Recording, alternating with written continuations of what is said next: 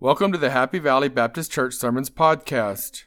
We are so glad that you have decided to listen to the message that God has brought through Brother Gary this week.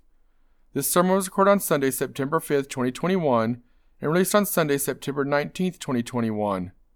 This week's message is titled Changing Our Nation, One Child at a Time, and the scripture reference is Deuteronomy chapter 11, verse 19. My prayer is that this message is a blessing to you. Sit back relax, and enjoy the sermon. My message today is changing our nation one child at a time. If you read with me in Deuteronomy chapter 11, verse number 19, and ye shall teach them your children, speaking of them when thou sittest in thine house, and when thou walkest by the way, and when thou liest down, and when thou raisest up, risest up. Dear Lord, we come to you in prayer at this time, Father. I want to thank you for the blessings you've given us, Father. I want to ask that you bless the message now, that it will be honoring and glorifying to you. In your precious name I pray. Amen.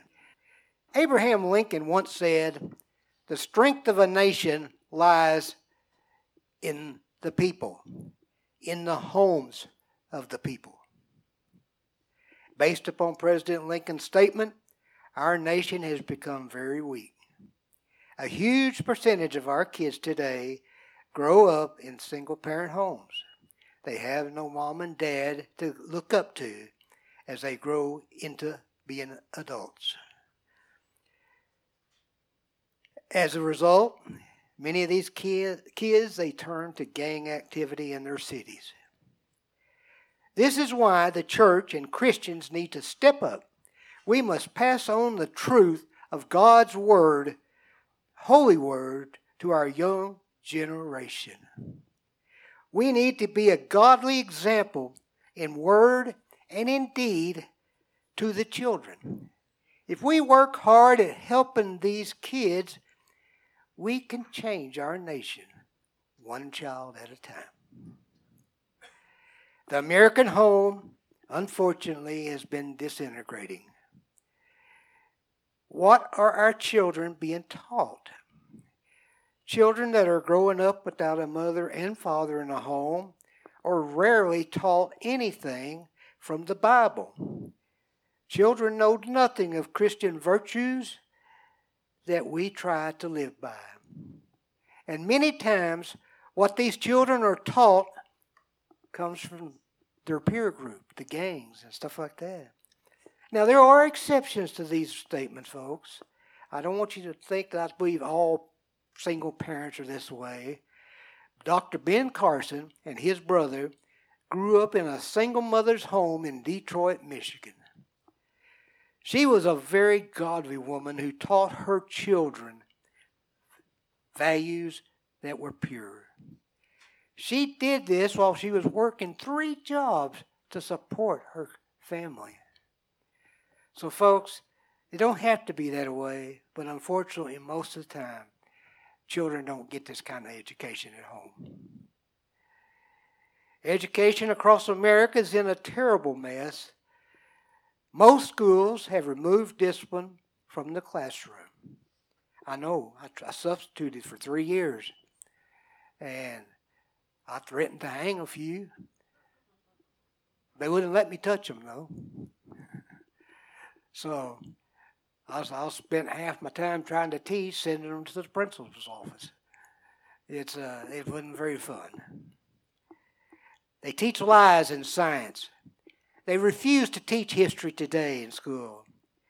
And schools do not put enough emphasis on math and English. Most graduates from high school, and I say this as being a former employer, they cannot write a simple sentence or a paragraph. A large number of these graduates cannot even fill out a job application. It is sad what our schools have become. And our children are floundering. For you folks that might not know what that word means, floundering means you're in deep water and you don't know how to swim. That's when you flounder. You start hollering for help. Many children are deprived of what some children take for granted. Many kids go to bed hungry because their parent or parents spend what money they get on drugs or alcohol. These same kids do not get enough rest. So they sleep in class when they do go to school the next day. Diet and rest, and I know this as an educator, they go in hand in hand in a child's learning ability. If a child does not eat a proper diet, he's not going to be able to learn as well as if he did eat a proper diet. If that child's not getting at least eight hours sleep at night, he's going to be tired in school the next day. That's the reason why, until I was in the ninth grade, my bedtime was 8 o'clock at night. My mama was guaranteed I got 8. Of course, I had to up at 5 and milk the cow. But she always made sure I went to bed at 8 o'clock every night. These children are not living a happy childhood. And that's the reason why these backpacks for kids is so important. I know Sherry's been helping uh, with that. These food that these kids get might be the only food that they will have. The only. So that's why they end up turning to gang activities and drugs, just as children. I mean, we have fourth and fifth graders that already have drug problems, that are already involved in gangs. It's terrible, folks. Young people don't know which way to turn. These kids, they have a horrible home life, they have a horrible school life, and just as a child, they were at a crossroads in their life. What did they do? Did they become a good citizen or a bad citizen? Did they become a drug addict or did they stay clean? Will they turn to a life of crime and drugs which will destroy their life? Or will someone step into the mentor this child to make something of their life? I believe truly with all my heart that most kids are good, basically within. It's their environment that changes them. The environment they live in will direct their path in life. Now, this is where Christians then need to step in and help. Young people, they need the help of God to live a clean and pure life. Peer pressure is so great, you'll never know unless you're a teenager. If you remember that back that far, adults. It is so hard for kids to resist the temptations offered to them by their friends and relatives. This is why they get into drugs, alcohol, and premarital sex. A young person might not have any trouble telling you or me no. They, will you know, we're just people. We'll say no. But they won't tell their friends no. They will do what their friends encourage them to do. If we as Christians can get these kids involved in church, we have a chance to redirect their life in the right way. This is why our youth programs at our church are so important, or any church, but particularly our church. I'm proud of our youth programs. It starts with our Sunday school classes. We have great teachers. I can guarantee you, if kids get to go into our Sunday school classes, they're going to keep going all the time. They love it. They love it dearly. And Miss Kathy and uh, Amanda, they work so well with these little ones to get them to do the different things that they need to do. Uh, I'm proud of our teachers. This is why a bus ministry is so important to a church. Some of the kids in our church would never get to come if not for our bus picking them up. We have a great children's church for our kids. You know, we always look at our crowd in here, and it's pretty good most of the time, a little down today, maybe, but out there we've got another, I don't know, 10, 15, 20 maybe. Uh, so, you know, it's they're being taught the same time that you are. And our older youth department is second to none. I'd put them up against anybody's. If these kids get involved in our youth programs, their peer pressure will improve tremendously. Temptations that a young person sees and hears is so great today. Something that you and I, have, anybody in 50 and above, would know. We didn't have the things that kids have today. Kids have all these gadgets, they've got cell phones. At a very early age, I've seen kids barely able to walk and they're sitting there watching a movie on their cell phone. Uh, they watch these movies, they play video games constantly, and they become addicted to these electronic gadgets. So much so that most of these movies and games are filled with bad language and sexual temptations. So these kids grow up thinking that that kind of language is okay. The violent games that the kids play on these games, they give the kids a total disregard for life. They say that's where most of our young people who become mass murderers, that's where it happened. It started with watching these video games. They had no respect for life. Most music the kids listen to is filled with foul language, and much of this music promotes Satan, homosexuality, and illicit lifestyles. Actually, when I was a youth pastor, took one song that Kiss did one time, and they was able to play it backwards. It says, "We hate Jesus Christ." It's terrible. We need to replace these temptations with a Christian lifestyle. Only Jesus Christ can protect our young people. That's all. If we can get these children into church, share the gospel with them, and lead them to Christ, we have already helped that child tremendously. Once saved, they have the Holy Spirit living within them. And this Holy Spirit will help guide them in life. Jesus can protect these young people. Jesus can convict them from doing wrong before they do it. The Holy Spirit directs the child in the right path, and Jesus can keep our young people from getting involved in world's ways. Jesus Christ living in the hearts of young people helps prevent suicides, crime, and addictions. We need to share Jesus with all young people that we can. Because, folks, if we work at it, we can change one child at a time. Every child we can help, glory be. That's the way it should be. Who in your home or life can you help? Ask yourself that question.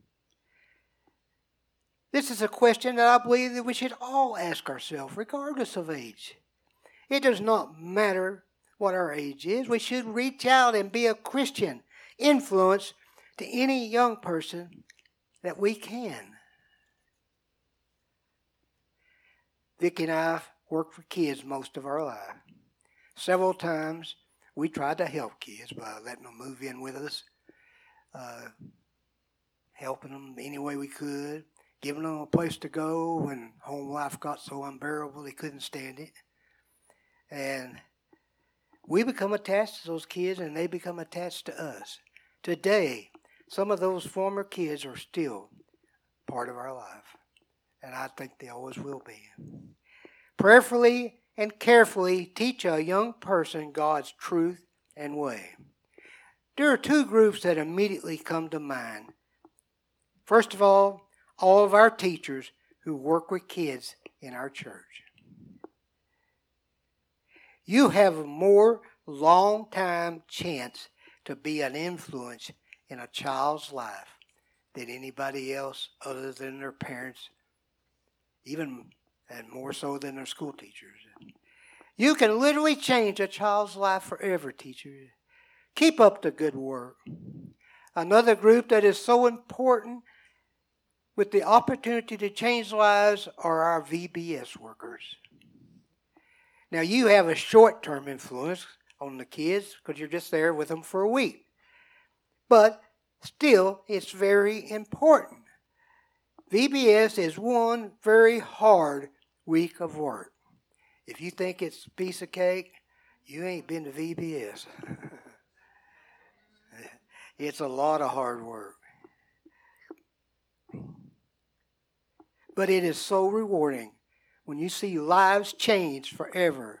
On our salvation night this week in VBS, we had 16 souls saved. And that's precious, folks. Some people that attend VBS, that'll be the last time they ever hear the gospel. And your ministry is so important if you work in VBS. And let's not forget you, parents. No one, not me, not a teacher, no one has more influence over your child than you, parent. Take your job seriously, parents, teaching your child to live by Christian values. Then we need to ask God to help us be godly examples in word and in deed. Your greatest witness and testimony is the way you live, folks. We should not have to tell someone that we are a Christian. It ought to be very plain. The way we live should shout out to the world that we are a Christian. And I'll guarantee you this the young people that you have an opportunity to be an influence with will see your example of how you live and how to be a Christian. A young person remembers what they see, not what they hear. So it's so important to live that Christian testimony in front of the kids.